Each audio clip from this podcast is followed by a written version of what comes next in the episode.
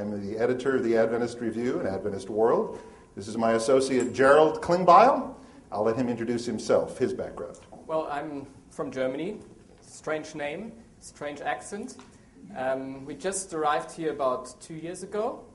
Um, from I've been all my life, my ministry life, involved in teaching. I was a university professor in South America, in Asia, and now we live in Maryland. I have one wife and three wonderful daughters. For the record, I only have one wife too, but two sons.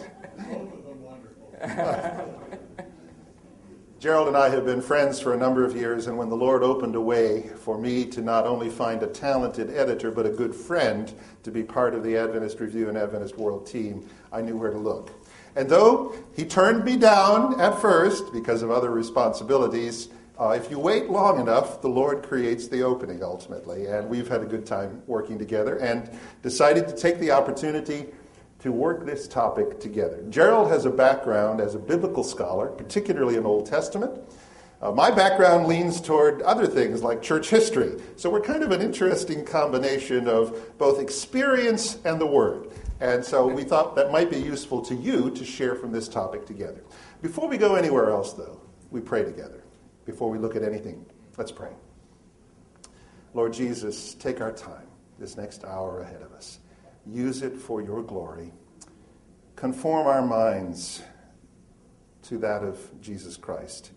Shape our thinking by his word. May we come from this hour um, more clear on what you want for us and our integrity in the days to come. In Jesus' name, amen. Amen. Bill? Yes? Who's controlling this for you? Uh, or is that preset? That was think it's preset. preset. Is it a bit loud? Too loud? Some are saying it might be a little loud. I'll just back off a little bit, which is a little hard for me to do.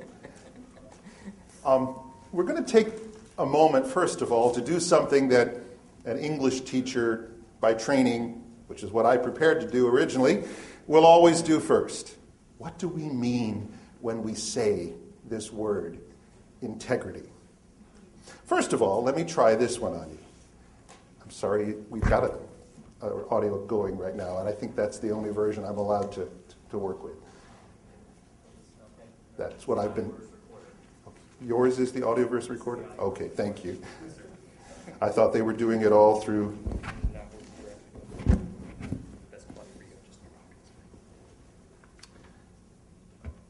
When you hear the word integrity, give me the first set of associations that come up for you. What's with that word when you hear it? Yes. Honesty. Trustworthiness. Truthfulness. Sorry, didn't hear that. Credibility. Interesting term there. Um, Oh, you know what I'm thinking? I think I don't see it very often. yes. and this is the challenge because the term is used either as a compliment, we like somebody, or when we don't like someone, we say something like you heard last week in the debt deal their position lacks all integrity. It's, it's a term thrown around in our culture, and there are a wide collection of meanings attached to it. You've hit several of them nicely truthfulness, honesty, credibility. Where do you think the word comes from? Well, most words that we use come from Latin. Mm-hmm. And that one is one of those that also comes from the Latin background, meaning something that's whole, that's complete. There's a word in English you probably forgot ever since math classes, but there's a word very much like it. And what is the word? Integer. What does it mean? One whole number. When you realize where a word comes from and what it thus is shaped by, we get some kind of a sense of what the meaning of that might value might be. Somehow, integrity isn't just about telling the truth, though that's part of it. It isn't just about credibility, though that's part of it. It has something to do with being whole. Dictionary definition will use language like unimpaired, Sounds a little dangerous to some of us because we think of alcohol or something, but unimpaired, whole, round, full, complete. That's, that's what integrity means somehow. And when we go at looking at it, we discover why that is such a quality we need in a chaotic and splintered culture. And, truthfully, why we can never have enough of that wholeness in our life of faith together, in the way we interact not only with those outside of our faith, but also within. We've decided to take this next hour to, to talk with you through a particular vehicle, a particular method. I want to Well- introduce what we're doing. Well, I don't know if when you walked in, most people, when they sat down, they kind of moved the paper to the next side. There's actually two sets of paper that we put, we located at, at you know, the first chair, and maybe you could pass that along. You need two different documents. Maybe I'll give you one, Okay? two. One's called rap sheet, and the other one's called workplace sanctuary. Now, I've been teaching undergraduate, graduate students, and I noticed that the best way to learn is actually when you do it together. You don't need somebody telling you, especially not adults. That's the reason, that's the solution, that we have the pearls of wisdom. We don't. But I think a great teaching tool is to look at a case study. And we have two case studies here to read it together and then to talk to, about it. I'm going to suggest that a way we will do this so that it, you get the story firmly in your mind, you both read it and you hear it all at the same time, is that Gerald and I are going to alternate paragraphs and quickly move through the one called rap sheet in front of you. It brings to bear the issue of what integrity means, first of all, in a family environment. The second one will take us to looking at what it means in our professional or business or, or social relationships. But the first one focuses specifically on family. So we're going to take the time, we'll read aloud, but you let your eye run down the page, absorb everything you can, and then we're going to be turning to you. You'll note at the end, if you've already turned it over, there are a series of questions which we don't plan to answer. Those come from you, okay? The one called rap sheet is in your hand. You know it wasn't fair for Dad to break all of my Eminem CDs, Eric snarled. And if you try to defend what he did, you're just as bad as he is. Karen stared intently into the mug of formerly hot chocolate that she had been stirring for the last 15 minutes. She sighed, pulled the teaspoon up, and let the brown liquid drip slowly off its end. I never said I agreed that breaking your CDs was the best way to deal with the situation, Karen finally said. I know you worked a long time at the nursery this summer to earn the money to buy your music, but I really need you to respect your father and his authority in this house. And when he says no rap music, we can't have any. How can I respect someone who won't even talk with me about what he did? Eric demanded. If I went into his showcase cabinet and smashed all his prized NASCAR models, he'd probably kick me out of the house. But I'm supposed to just sit here and have $250 worth of my stuff destroyed and not say a word? Just because he's my father? Tell me that's fair? Eric's, Eric's fist thumped the kitchen table for emphasis, and the ceramic mug and teaspoon jumped in Karen's hand. Don't get yourself worked up over this one, Eric pleaded. Eric Karen pleaded as she reached out for his wrist. You know the way your dad is when he's made up his mind about something. He told me that he's felt convicted that your music was wrong for a long time, and he prayed about what he should do for a whole week. When he heard Sarah Ann singing that guilty conscience song she heard in your room, he just knew he had to do something. Well, I hope he's got a guilty conscience now, too, Eric retorted. All our lives, he's told Sarah Ann and me that breaking other people's stuff is wrong, and that you don't treat people in a way you wouldn't want to be treated. Guess that rule doesn't apply to him, does it? When you're a father, I guess you get a change of rules, change the rules or make them up as you go. 16 year old pushed himself away from the table and stalked out the back door. Moments later, Karen heard the familiar thump of rocks crashing into the old dilapidated shed out behind the garage. That's what Eric always did when he was mad went outside and threw rocks at the side of the shed. At least he isn't breaking anything valuable, she mused to herself. Not like Jim on that count, anyway. The screen door slammed on its too tight spring. And Karen jumped in surprise. Oh, you're home early, Jim, she said as sweetly as she could, pasting a practiced smile across her troubled thoughts. Did you get that load of lumber delivered to the hardware store in Poolesville? What's eating Eric? Jim demanded, ignoring the questions about his workday. I saw him back at the sh- of the shed pelting the side of the building with rocks. That's usually, that usually means he's upset about something or other. Well, now, dear, even you ought to be able to figure that out, Karen said quietly, staring at the tepid chocolate in her mug. Don't tell me he's still all mad about those devilish CDs of his, Jim said with exasperation. If there's one thing I can't stand, it's people sulking about bad decisions.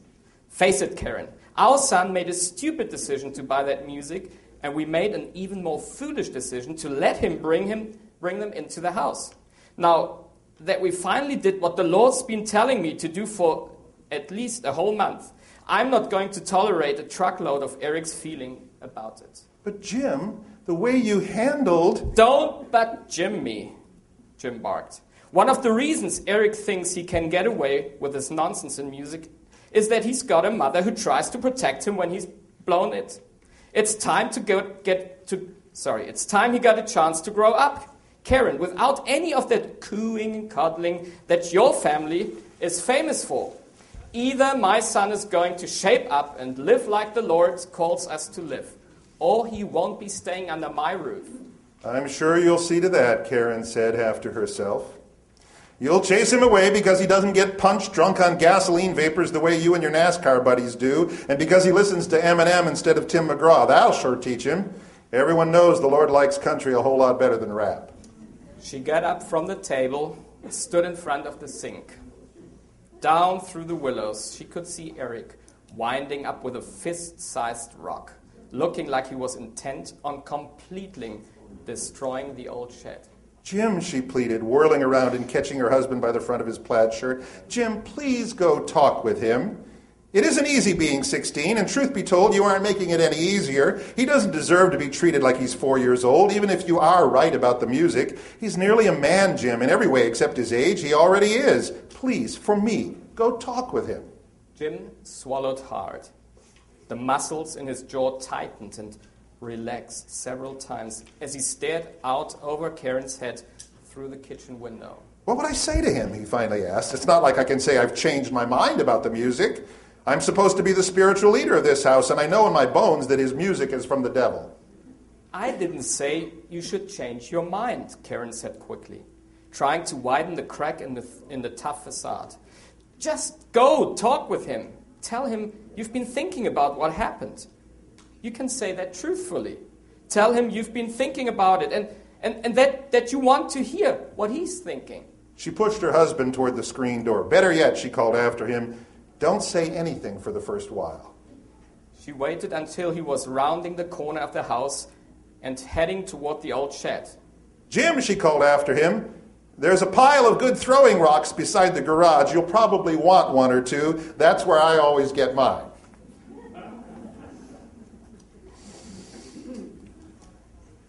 When we hear a story, a fictitious story, Yes, you've heard a fictitious story from the editors of the Adventist Review. When you hear a fictitious story or any story, the first question ought to be how does Scripture relate to the story I've just heard? So I want to ask you that question. How does Scripture relate? What comes to your mind? I mean, we read this story. There was some, some very, I think, common and reasonable exp- uh, uh, experiences, something that we can identify with. How does Scripture inform this? Yes, please. Created me a clean heart and renew a right spirit within. And this father was not doing that in his son. He was creating an antagonistic spirit. And it's very rude of a father to do that. And neither was the mother supporting the principle of truth in this case. Okay. So it's not a clean and clear picture. Create in me a clean heart is the Bible passage you'd go to, and it doesn't seem the father is illustrating that, and the mother is not illustrating that as clearly either. Yeah. Thank you. Good biblical passage. Another There's one. another hand there.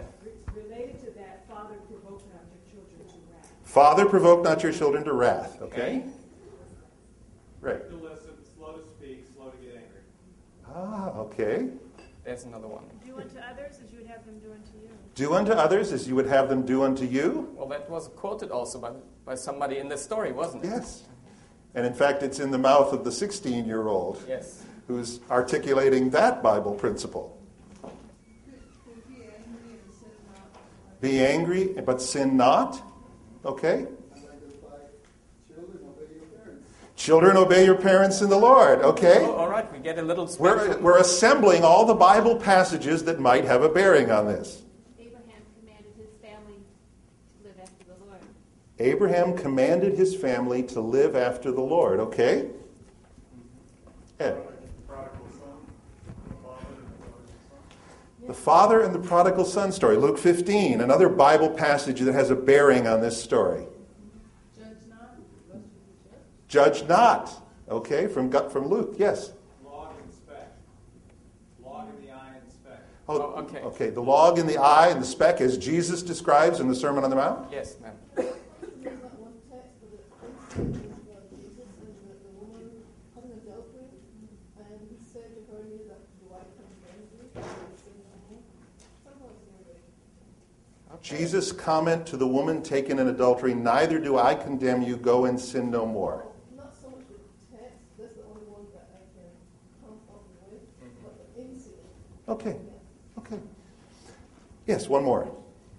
The wise man Solomon said, like, like, like, don't spare the rod with your son, with your children. Okay. You've got to, but you know, with love. But Don't spare the rod. Uh, We usually add the rest of the proverb in our version, you'll spoil the child. But certainly Solomon's counsel about how to raise children, especially sons, is pertinent. Do you see how we go about looking at what Scripture tells us on an issue of integrity? How many passages have we probably cited here just now that we think have a bearing on this story? 15, 20 so far, I would say. And you could do double that in another five minutes. There's a principle here about the way we use Scripture. Now, I don't know if you noticed, I, I guess immediately when we read this story, we kind of take sides. Didn't you feel this way? I, I remember the first time I read the story, said to Bill, but you know, I can understand him, but I can also can understand the other one, the son, or even the wife, you know? So somehow when we take a position instinctively or intuitively, we come up with scripture. It, it, when we assemble a biblical response to a story, our story, our situation, the first principle is we don't simply go to the one passage that first comes to mind and assume that that is the only one that is operative for the way we build integrity in our response. We've already looked at, at Bible passages here which kind of seem to cover a range of ideas. And yet they're all in Scripture. And you've concluded, each of you, some that one or more of those is important to the way you will respond to what Scripture suggests in this moment. Do you see a principle at work here about how Scripture informs integrity? A principle of using the totality of God's Word rather than my favorite text. When my sons misbehave, I think of Solomon. it's, it's easy and instinctive to go, I know my role, I have rights. But there are other Bible passages. There's the father of the prodigal who needs to be heard because this is also God's response. In other words, we look, we start to begin, or we start to think biblically. We don't just pull out a text and say, well, this fits into my perspective. But we said, we, we try to look at the broad range. And the broad range means that don't provoke your son to anger or to, to wrath.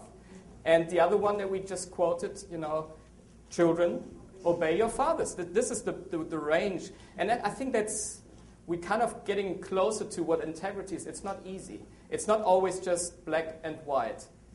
It, it, it requires listening to God's word and making sometimes difficult choices. And staying with God's word over a period of time as we make a good and godly decision about what integrity means. Integrity doesn't usually happen only in a flash. If it's a quality that lasts in your life, then you have it. But comment back here. I was gonna say, you know, you considering both sides.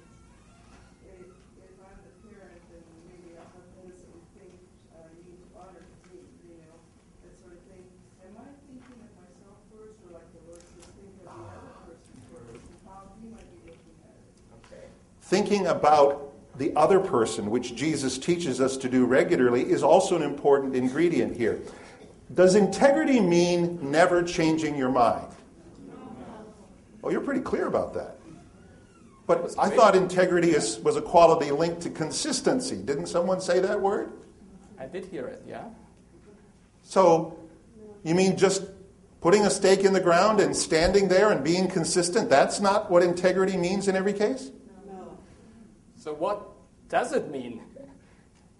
A person with integrity can change their mind? Yes. Give me a biblical example of that. Nineveh. Nineveh.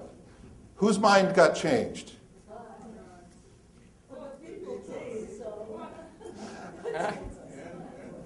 And Jonah. Jonah? So, whatever our definition of integrity comes out to be in personal relationships, it can't be the same as just taking a stand and, you know, that's my story and I'm sticking to it. That's not what integrity means because if you start in the wrong place, staying there is of no value. If you start in an unbiblical or not fully informed position in Scripture and you simply put your foot down, it doesn't make it any more virtuous. It isn't the same as never changing your mind. We've gotten that far. Yes, a comment here. Oh, and we can think of so many, so many characters like Hezekiah who, who, who equivocate, and God will adapt to their circumstances, but it wasn't his choice. And it wasn't the best choice for Israel as well. As we know, as his son was born, which was one of the most terrible kings in Judah at that time, Manasseh. So, help us a little bit. What counsel? I mean, do you think this could happen, this situation could happen in a real family? In a real Adventist family? Yeah. And what counsel would you give to, to bring together, to develop this integrity in maybe all three Let- players in that story? Yes. I think they should have started with sitting down at the table, defining the problem, and then going to God with prayer. Okay. A first principle for looking at how this family moves toward integrity, because all three characters here have some challenges on integrity. I think we can see in their comments there. You had a comment there. Yeah, I was going to say that Jesus said, uh, take the log out of your own eye before you start. Jesus said, Take the log out of your own eye. And so each character here has some challenge with their own integrity. Your suggestion is they need to be in some kind of conversation, the family council, some kind of environment where they actually put all their values out on the table and listen to each other. So there's a good bit of counsel. One more back here.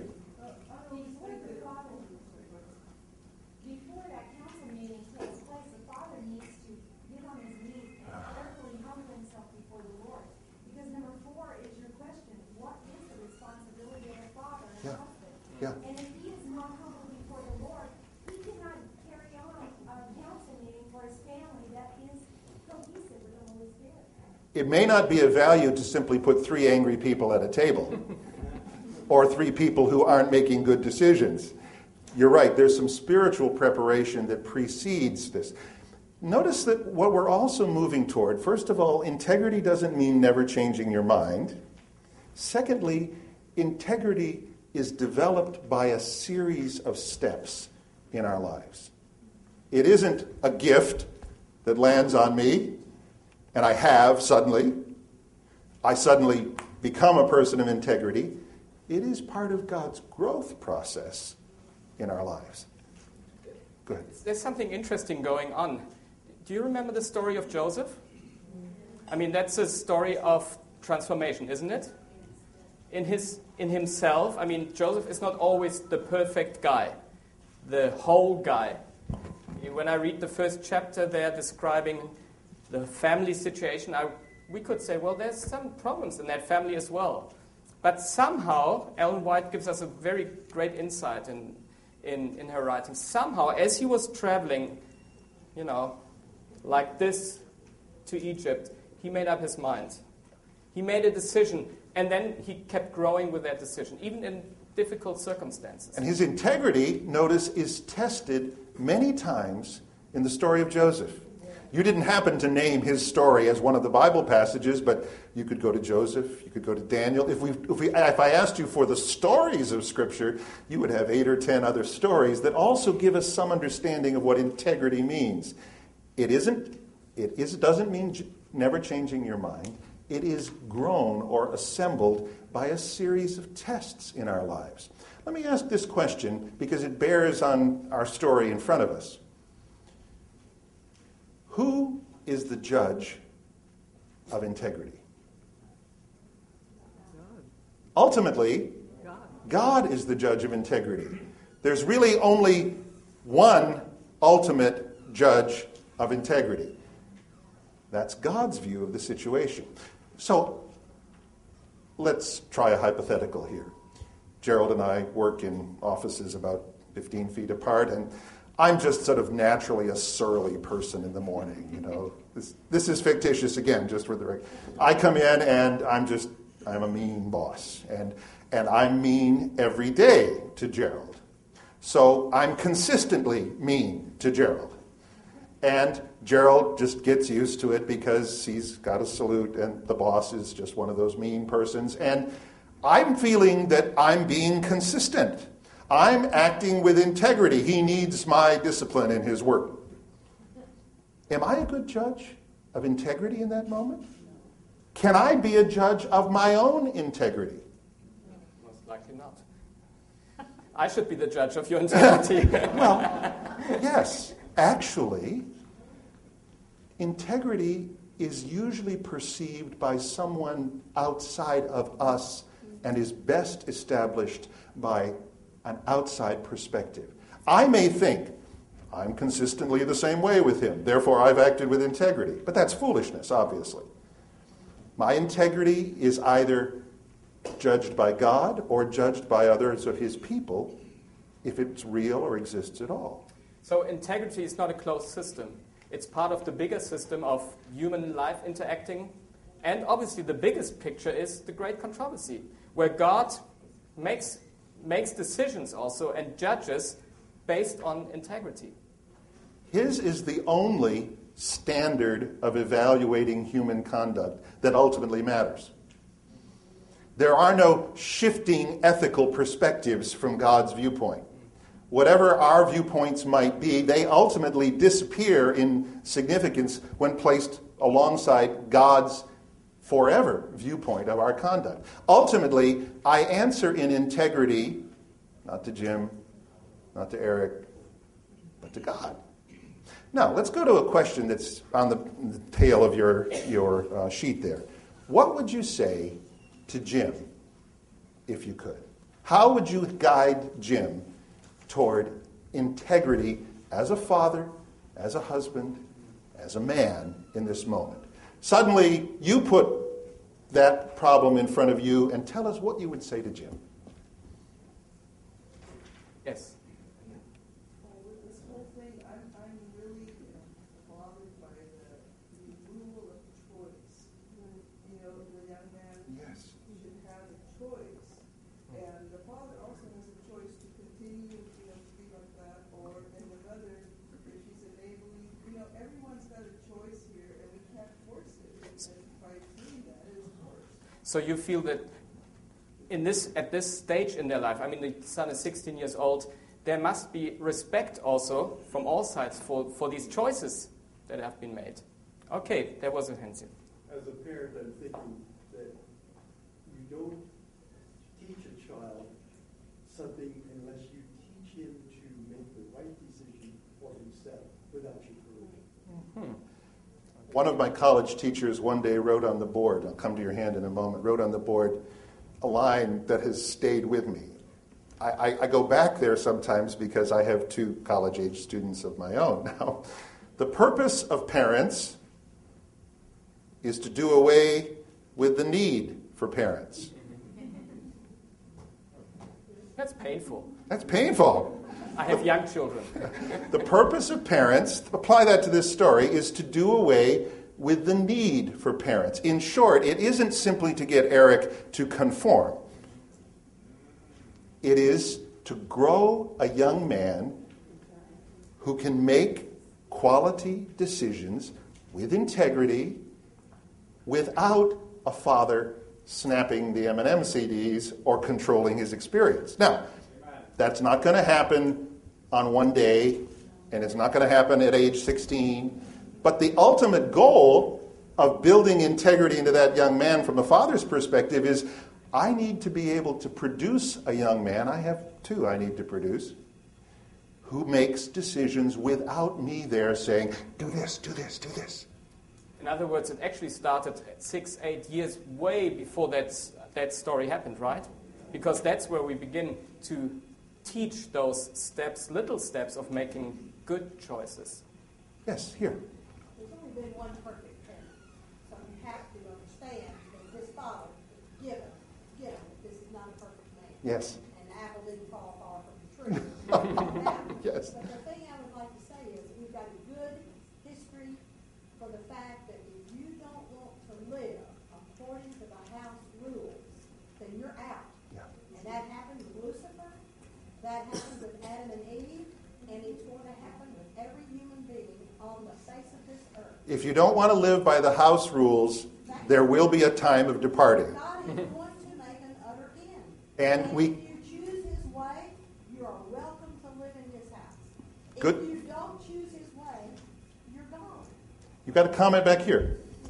One thing we're, we're kind of missing the boat on here, I think, is the father. Yes? Everybody's focusing on the son and what the son is doing wrong, but totally um, glossing over the fact that the father is not being a very good example himself Oh, to his son. absolutely. One, by making his NASCAR race cars or whatever his idol. Two, by listening to country, which is also music of the devil. And three, by handling the situation totally wrong by destroying this music instead of possibly talking to his son, doing a Bible study, wooing him, Yes. praying for him on his Thank you. knees. Thank you. So I think before you can get on the son Yeah. for his problems, you need to get on the father because we have a perfect father, but this father is far from perfect, and as parents, we do all make mistakes, absolutely. Yeah. But a lot of times, that behavior is what pushes our young people out of the home and out of the church because it's more the attitude do as I say, not as I do. How many of you have been in this situation where integrity has meant apologizing to your child? You, you, you've lived that story too? Integrity isn't just saying, I'm the father and I get my way, or I'm the parent and I get my way. Integrity can mean, I have to apologize for not being the example. Integrity can mean that change of mind, that development of the heart, that, that give me a, a clean heart, oh God. We've got a comment here in the front and then one over here. One of the things that bothers me about this story is where's the respect? I see no respect between the father and the son, the son and the mother, the mother and the. There is nothing there. There's no communication. Don't tell me you're the spiritual head. I should know you're the spiritual head. Yes, that should be obvious. Love there. Mm. She's laid her, her finger on, on, on that missing ingredient in all of these relationships, which is respect. They don't even speak respectfully to each other or about each other. When we look at what integrity means, then we begin to see from a story and applying the principles of Scripture here, it isn't, doesn't mean never changing your mind, doesn't mean you can assemble it real quickly, and it may require a change in your way of relating to key people in your life. Ed, you had a comment. I, I was just thinking when you were describing the Alpha situation, Yes. the value of true confession. The value. Elaborate, please. Well, obviously, it was quick. quick Oh. you needed to con- confess Yes. In that circumstance. And in fact, if I was treating Gerald that way, I wouldn't, I wouldn't be standing here. yes, okay, there we go. I just wanted to say that the prodigal son showed respect for his father in one way, and that is he wanted to live different, and he took it outside the home. Hmm. He didn't stay there and eat his father's. Of course, he did ask for the inheritance, which was not very respectful. That- I, I would give you that. But But 50 years ago, Yeah. I grew up, if I wanted to live different, I didn't stay home and eat my father's food and Yeah. live in my father's house. Children now are arrogant, disrespectful. They think they can stay home and do whatever they please. They don't. They're in charge. They're bossing their parents around. You- and I, I can't. It's scary when you see them walking in a mall and fall on the floor and scream and yell and throw a tantrum because they want something their parents won't buy them. And that same attitude is growing up and controlling the parents. It's pitiful. you- some of you may have also seen the statement, my dad, I noticed, put it on the wall above the computer. It says, children these days are disrespectful and arrogant. It, it cited all the current conditions, and it's a statement from Aristotle 2,700 years ago. and, and it was a, a reminder that we're living with a set of human conditions which may, at a given culture, get intensified. These are profoundly human problems. We're going to wrap this discussion in about two more hands, but starting here. I think as, as I look at this, I see inconsistency in the parenting of the parents both, and the inconsistency of the mother. He said they were in the house for a month, and the Lord was telling him to remove them for a month. Why were they even there? Maybe he didn't know, or maybe he did know. But I, I find this inconsistency in my own parenting with my own daughter, and I know that I'm guilty of that. And I mm. say, no, you can't have that. And if they, she pushes me and works me hard enough, she gets it sometimes. And I see that I'm inconsistent. I think as a parent, we need to be consistent as integrity. Yeah, yeah. You're speaking about, but in a loving way. Yeah. And in a way of helping them see that they're responsible to God, not to me. And teaching our children that ultimately, she says, when I'm 18, I'm coloring my hair purple. And I said, well, I would hope that you wouldn't do that. In my home, you cannot do that. But when I hope and pray that God would help you change your mind, to see that that is not the way To honor. you know, to honor Him. Yeah. And I just, you know, you have to work with, you know, Every one of us who's been in a situation even remotely like some of the conflicts that are described here knows that these are situations that require time and prayer. There isn't the one fix we can apply. But there are a series of important Bible principles, and you've done so beautifully in drawing those out. Part of what this exercise is about is learning to think about Scripture as the guide for personal integrity. Last comment on this story. All, everybody's comments makes me think of the Bible verses. Train a child Mm. in the way they should go, and when they get older, I'm paraphrasing, they will not forget it. Yeah. So if by our example, if by our words, Yeah. we teach our children from an early age, when they're older, they won't turn to other things that are impressing and influencing them. They won't turn to their peers for guidance Okay. because we will have shown them by our actions that the safety of the home and their guidance is where they need to be and where they need to come. And I, in reference to my sister's comments here, it is unfortunate that our teens in these Oh. days are off the beaten path, so to speak. But who is ultimately to blame? And I fault we as parents for not giving the right example. I, I, I will, I will defer to Ray to the last comment on this story. Go ahead. Like it or not, it's obvious that the young man gets it, that he sees the inconsistencies. And I think that's what speaks to me, and we're never an expert to our grandparent or great-grandparent, Yes.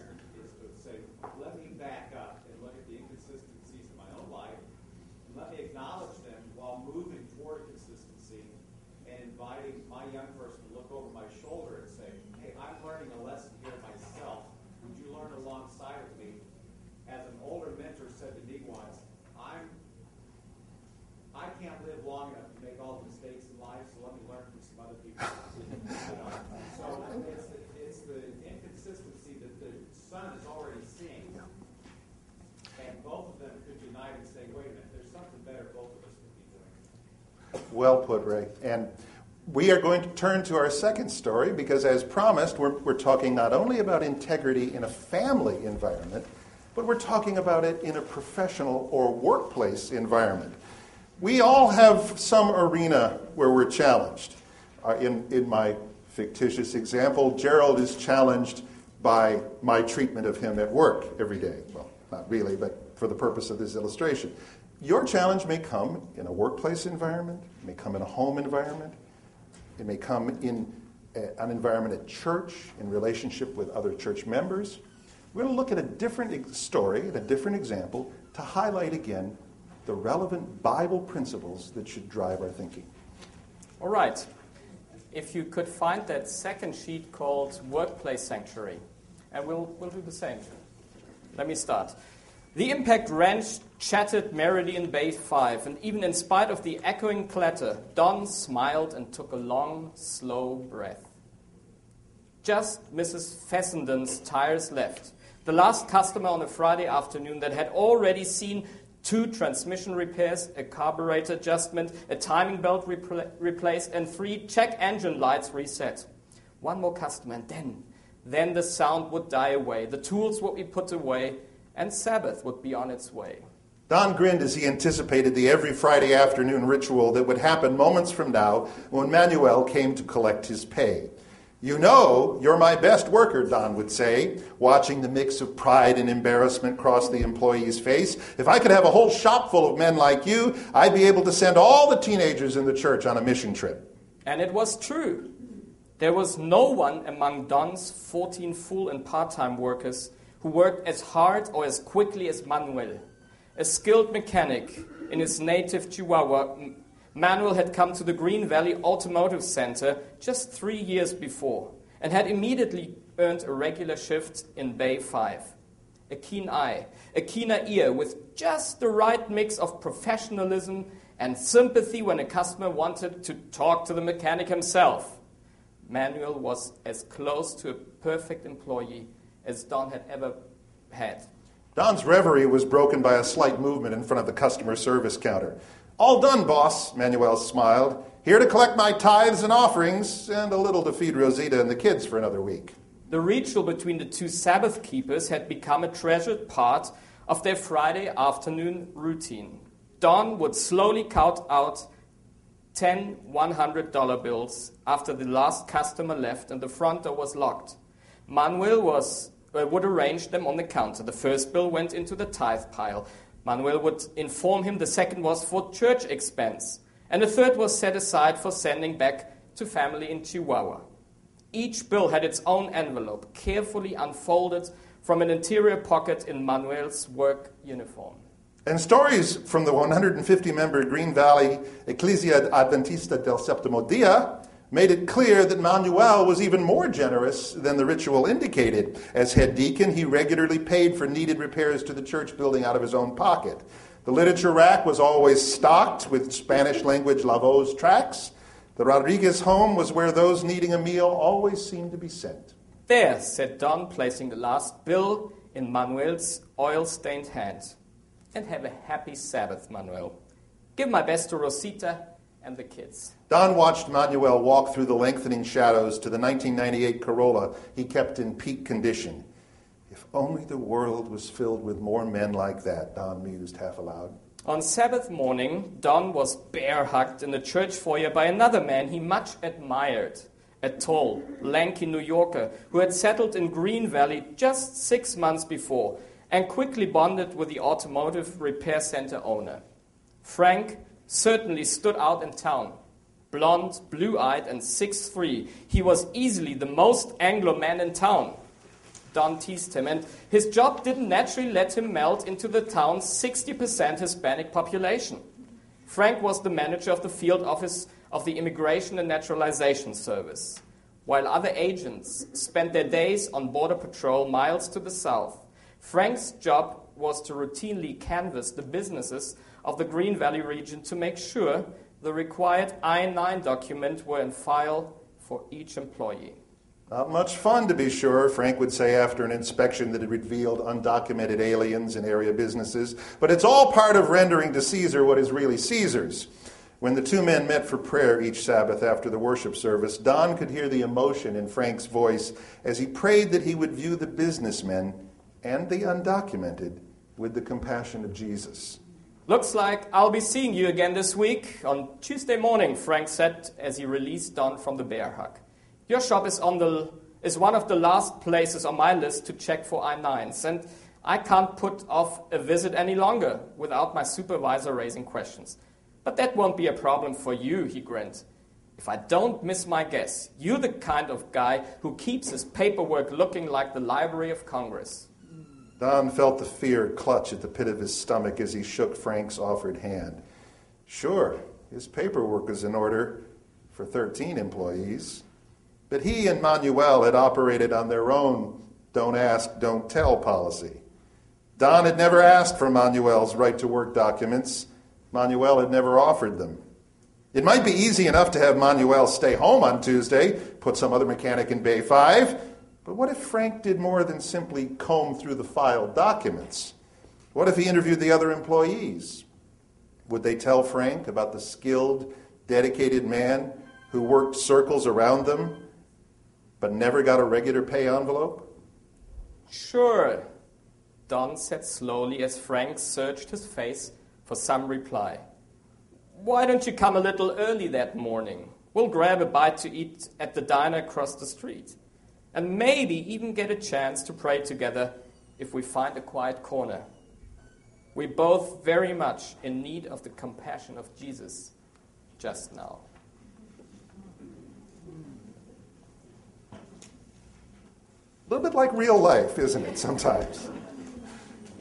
So let's start where good thinking about integrity always starts.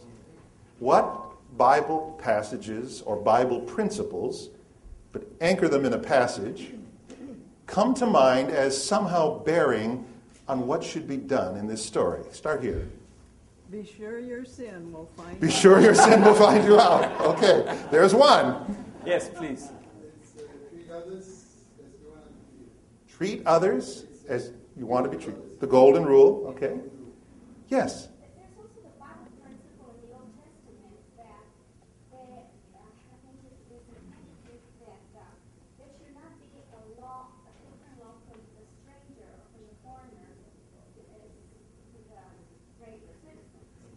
In other words, the Bible principle that seems to ask for equality between the stranger, the foreigner, and the citizen, not making the distinctions that our law might make right now.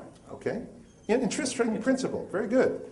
Following that, might say it's like God has certain principles and government sometimes do something that's different to God's principles, like with Peter. Don't preach the gospel. And obeying Caesar in that instance would have been disobeying Jesus.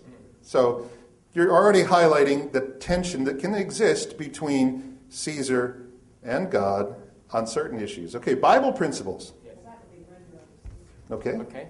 What about the commandment, thou shalt not steal? Obviously, he's paying cash, so that's under the table, no taxes taken out. And what about thou shalt not bear false witness? There are commandments that seem invoked by this story too.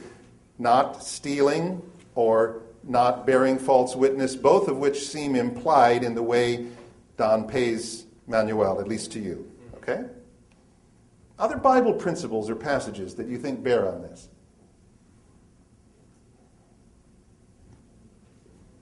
Somewhere in Romans, um, if you are not uh, obeying the government, then the gov- you will feel the government sword. I can't quote the text. Sure. Okay, that we that government has an authority established by God to to bring to bear, and we will, if we're out of harmony with that, we will suffer that consequence. Right. The Bible principle where he was content to not know that or not Manuel had the right papers. You know, that shouldn't that should leave us as Christians uncomfortable. That we should know it and have peace of mind Okay. to know that, you know, we are doing what's right, you know, in the eyes of government. So that when they do come looking, because they always eventually will come looking, that we shouldn't then have fear as, you know, to whether we're doing right or not. This is tied to that Romans 12 passage, yes. Okay, well, we're slowly warming up. That's a difficult story, at- at least to, to judge from your responses or lack of responses. you Yes. know? Yes. After the last customer left and the front door was locked, so he knew he was going wrong. there's, it implies here that Don has some sense that he wouldn't do this in public. Mm-hmm. There's a principle there about openness, doing all we do with transparency. Okay. Let's maybe rewind this 60 years or so into Nazi Germany.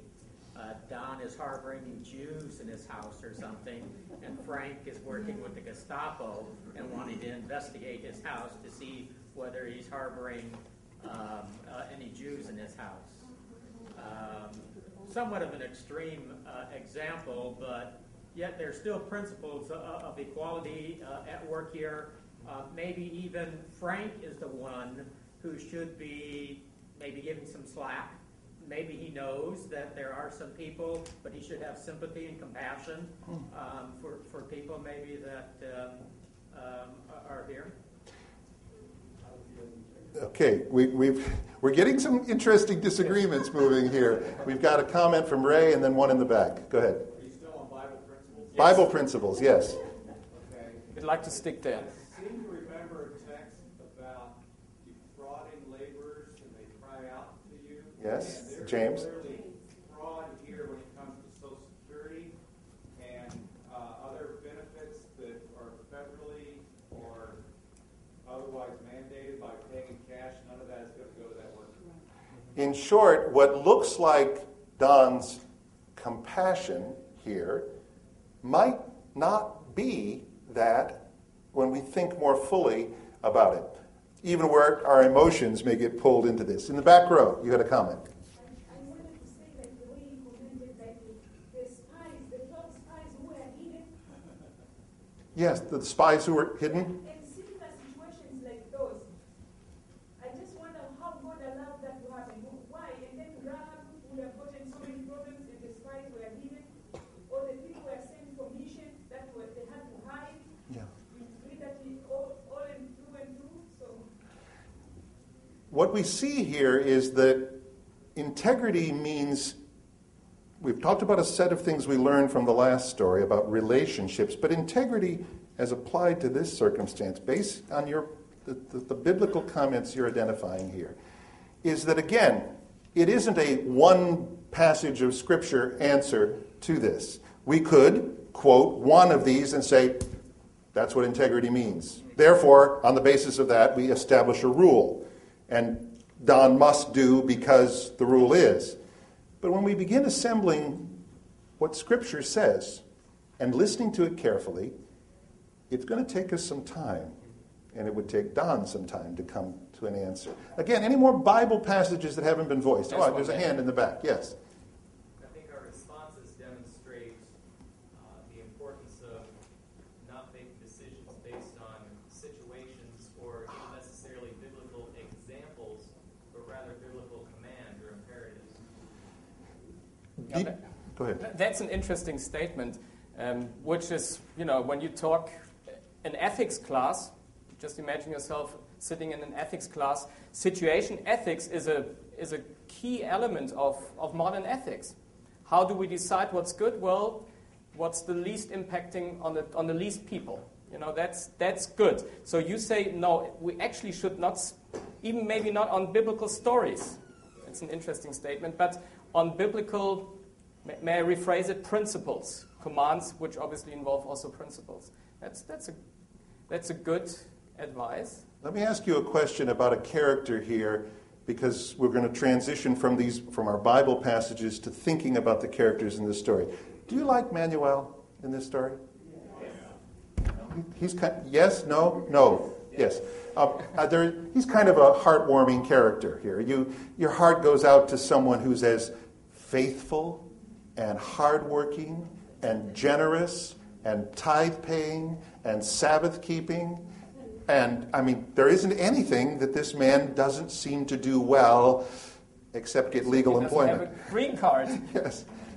And so Manuel represents in this story the way our heart gets pulled in a, in a situation where integrity is involved. Manuel represents that piece of our emotions that says, oh, but I like this person, and, and makes that the greater value in determining integrity than a biblical principle. Because, well, I like Manuel. You can see how dangerous that could become because our hearts are notoriously fickle. Scripture tells us that. Yes. He's a good Seventh day Adventist. He's earning salvation by his good works. All right. All right. Let's go to the next. I see favoritism here, and also the thought comes to me, hey, he's got 13 other employees, and none of them are Adventists. They probably worked for him for a number of years. Why is that? Yes. Uh, there, there, you can ask a series of back questions about Don that emerge here. Don initially, again, we see the story through his eyes, we, we feel his feelings toward the main characters, and yet there's some questions about who, does Don have integrity? So let me put the question to you. Well, let's yeah. let's just move back a little bit. I mean, do you remember? Do you see Don every Sabbath finding a friend to pray with? I mean, he is a committed Adventist. Mm-hmm. Let's not just hang him out there and moving to the one easy side, you know, the, the guilty parts. He is somebody that seems to have a heart relationship with Jesus Christ. At least, you know, he takes the time, not everybody does that, to find somebody, a prayer partner, where he's accountable to, to whom he is accountable. You can like certain pieces of Don very well, even if you don't like or believe he's taken the right step right. relative to the employment matter. So, Emmanuel also represents a larger group of people that we all deal with, particularly thinking of uh, ministry. Yeah. Mm-hmm. All those individuals that we hire as task force. Yes. yes. Would you like to elaborate? well, I mean, both of our, I live in Canada and so on, and task force right now is not a legal option. People are employed, um, even if they're giving, you know, like a room and board and so on. There's a whole now government regulation that makes it so that we have to be somewhat cautious about yeah. what we do and if we were inspected. So Manuel represents a, a larger group than just a, a group of individuals. Undocumented alien. Undocumented. Yeah. Mm-hmm. yeah. In the back, Chet. Much of my life has been plagued with judgmentalism. Hmm. I think that's a disease that can be rampant in certain churches. I guess the question I've tried to learn to face better as I've grown a little older is, would I rather be right or relational? And the answer is yes. That's, That's a good answer. To me, is my question when I was chaplain training and I didn't have that option of yes to vote. Uh-huh. If I insist on always being right, I will lose my relationship likely. If I can maintain a relationship with you, there's a chance I might prove right after all mm-hmm. as we work through things. But I think the judgmental side of it is the dangerous part for me. Mm-hmm. Yes, right here. If we use Christ as our example, but what would Jesus do? We can be as he was, right and relational. Amen. And I think that's where we miss the target, is yeah. that we don't use Christ as our example because he wasn't, he did not administer the same principle in every circumstance, but he was always without sin, he was right and relational. He didn't compromise. Comment here. I'm sorry. You know, it's, um, uh, I was just thinking that Don's experience is sort of like a sinful, a sinful uh, gratitude, okay. where he's very appreciative uh, of and for Manuel, um, but the, the witness that he's presenting is terrible. Yes. And so it's just very interesting that uh, every single day, every hour that Manuel comes in, he's doing something that's illegal, it's wrong. Uh, and uh, and then it's interesting that Sabbath they get together and they split up, and, and so it, it's very it'll be confusing for yes. him, yeah. and you're never really showing and presenting to him a solid um, picture of what Christianity is. And so it's just a, it's, it's like it's simple gratitude. I appreciate you. I'm going to do this. Uh, I'm, I, I really feel good about myself because I feel I'm very compassionate and I'm helping you out, and you wouldn't otherwise be able to get a legal job. So I'm going to do this, but you're helping me. You know, you're helping me too. I mean? Don is making a profit off Manuel's work, And they have, as they say, as the story says, they have their own don't ask, don't tell. This relationship is working for the two of them, even though it may not be a relationship founded on integrity. Okay? I want to ask a question because we're going to come, we've got about five minutes before we wrap here. Say something to Don. Think about Don right now. He's the character from whom we've seen the story, it's unfolded from his perspective. How do you help Don right now, in the moment he's in? He's just heard Frank saying, I'm coming on Tuesday morning. How do you help Don build integrity? Based on the Bible principles we've identified, how do we help Don build integrity? Speak to that. There is a way to see with right to a man, and that in itself implies that it's wrong and right needs to be done. Okay. Okay? Yes, here. Do, I would say to him to, to do what is right and leave the results with God. Do the right thing, meaning in this case, for you, the legal thing. Just, just tell the truth. Tell the truth. Share what's, what's happening and leave the results with God. And leave the results to God. Okay? And other comment here. Speak to Don. You know, I'm going to make the argument right now that maybe Don wasn't fully convicted that this was the wrong thing. Okay? Because there's been many times in my life that things that I've been doing that over time that God convicted me about, and I realized, oh, this is wrong. And I placed a, a sort of cover of righteousness over it. And, you know, it seemed like uh, Don really cared for Manuel. I mean, they were working together and, you know, closing the door and stuff. Most people, when they, pay, when they pay their employees, they close the door.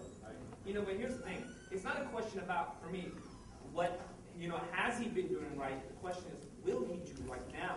And I really think he owes it to Manuel. Okay. He owes it to Manuel to be right. And to do right by the law? And to teach Manuel that Manuel needs to learn um, some lessons in his own life. Just because we're Sabbath keepers, and I hope you are, I don't mean that you just keep the seventh day, which I trust you do, but I hope you keep the spirit and the attitude of what it means to be a Sabbath keeper. Just because we're Sabbath keepers doesn't give us an automatic advantage when it comes to determining how to act with integrity. Because I'm Adventist, that doesn't make me a person of integrity. I am a person of integrity and an Adventist, I trust, by the grace of God and by His forming power in my life, shaping me into the image of Christ. But let's move past this notion that sometimes grows up that, no one can question my ethics. I'm a Seventh day Adventist. We all know differently. Our ethics are, are in need of biblical foundations, they're need, in need of being questioned. And I think they need of constant reflection, constant feedback. And that's spiritual feedback. Scripture, God speaking to me, um, listening to the small voice, you know, to, to, to make these sometimes painful or difficult decisions. Last comment over here. You know, something that's really bothering me is that religion functions under the umbrella of politics and laws that are passed Hmm. that who assesses their integrity? Well, after last week in Congress, I think several of us have questions about that point. But uh, I didn't say answers, I said questions. Um, but no, I, I, think you've raised an important question here, uh, which is can I automatically equate whatever federal law is with the will of God? Uh, and I think Adventists, above all other people, will have reason to at least look carefully at whether whether the government is, is, is correct in every situation. We know from our emphasis on the great controversy that there will come a point when being persons of integrity will not mean keeping the law as dictated by a national government. So we, we do well to ask the question, even as we wrestle with that Bible principle about how do I live with Caesar's rule right now. Gerald, we've got to wrap here in a moment. We've promised to let people out. Your comment, and then I'll finish let me leave you a challenge. I don't know if those of you who do read the Adventist Review or visit us on the website. I, you all do. I, I just wrote an, an, editorial that actually goes in this direction about how the Adventist Church during Nazi Germany, um, in Germany, interacted with Jews. And there's a lot of research that has been done. It's not a pretty story. In other words, it was a church that was very quiet, silent, and yes, there were individuals that helped, great individuals. We can read some stories, but as a church, we were kind of, you know, your comment, we were kind of under this law. We were under this constant fear of destruction.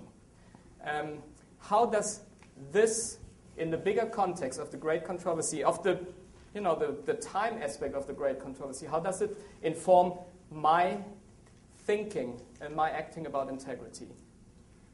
If prophecy matters to us as a people, and the answer is it does. Mm-hmm. If prophecy matters to us, then I have to be informed by my understanding of what's coming ahead to live somehow differently today. That is also part of what integrity means for Seventh day Adventists uniquely. We've, we've talked about some important understandings that have emerged out of these stories. One of the reasons we like using stories is because they, they walk closer to us sometimes than, than didactic teaching. I could put up a list of nine elements that constitute integrity, and you would say, How cold. I tell you a story, and you say, I felt that. I know that struggle. Boy, Lord, this is an area I need to work on. That's what happens when I hear a story. I take it in and I think about how this works in my life. I hope that these stories have done that by asking you are the decisions you're making that will make up your integrity coming out of biblical grounding, biblical foundations? That's the best first question. Secondly, can I, can I rid from my thinking some of these other notions that have crowded in, like just stand by whatever you have at all costs. Not if you're in the wrong, don't stand by it. Can I, what does compassion mean to integrity? Jesus had more integrity than any human being who has ever lived. And yet, one of the hallmarks we speak of him about quite accurately is his enormous compassion. What does that mean in this moment, or this story, or any life story? There isn't one answer, as we've seen, to these complex stories, but there are a set of principles which I hope become the ground for your prayer life. As you say, Lord, make me a person of integrity. Help me to start with your word, work from your word, and keep asking, what does your word say to this moment? When we do that, our lives are going to be shaped into the life of Christ. That's what all of us want, ultimately. He defines integrity. Gerald, pray for us as we conclude. Father, we thank you that we could think about this very important subject. And it's something that's not just an academic question, it's something that affects us every day in our families, in our walk with you, in our churches, in our mission we ask you that you help us to discover every day your integrity, your compassion, and above all, your care for this world. In Jesus' name we pray this. Amen. This media was produced by Audioverse for ASI, Adventist Layman's Services and Industries. If you would like to learn more about ASI, please visit www.asiministries.org. Or if you would like to listen to more free online sermons, please visit www.audioverse.org.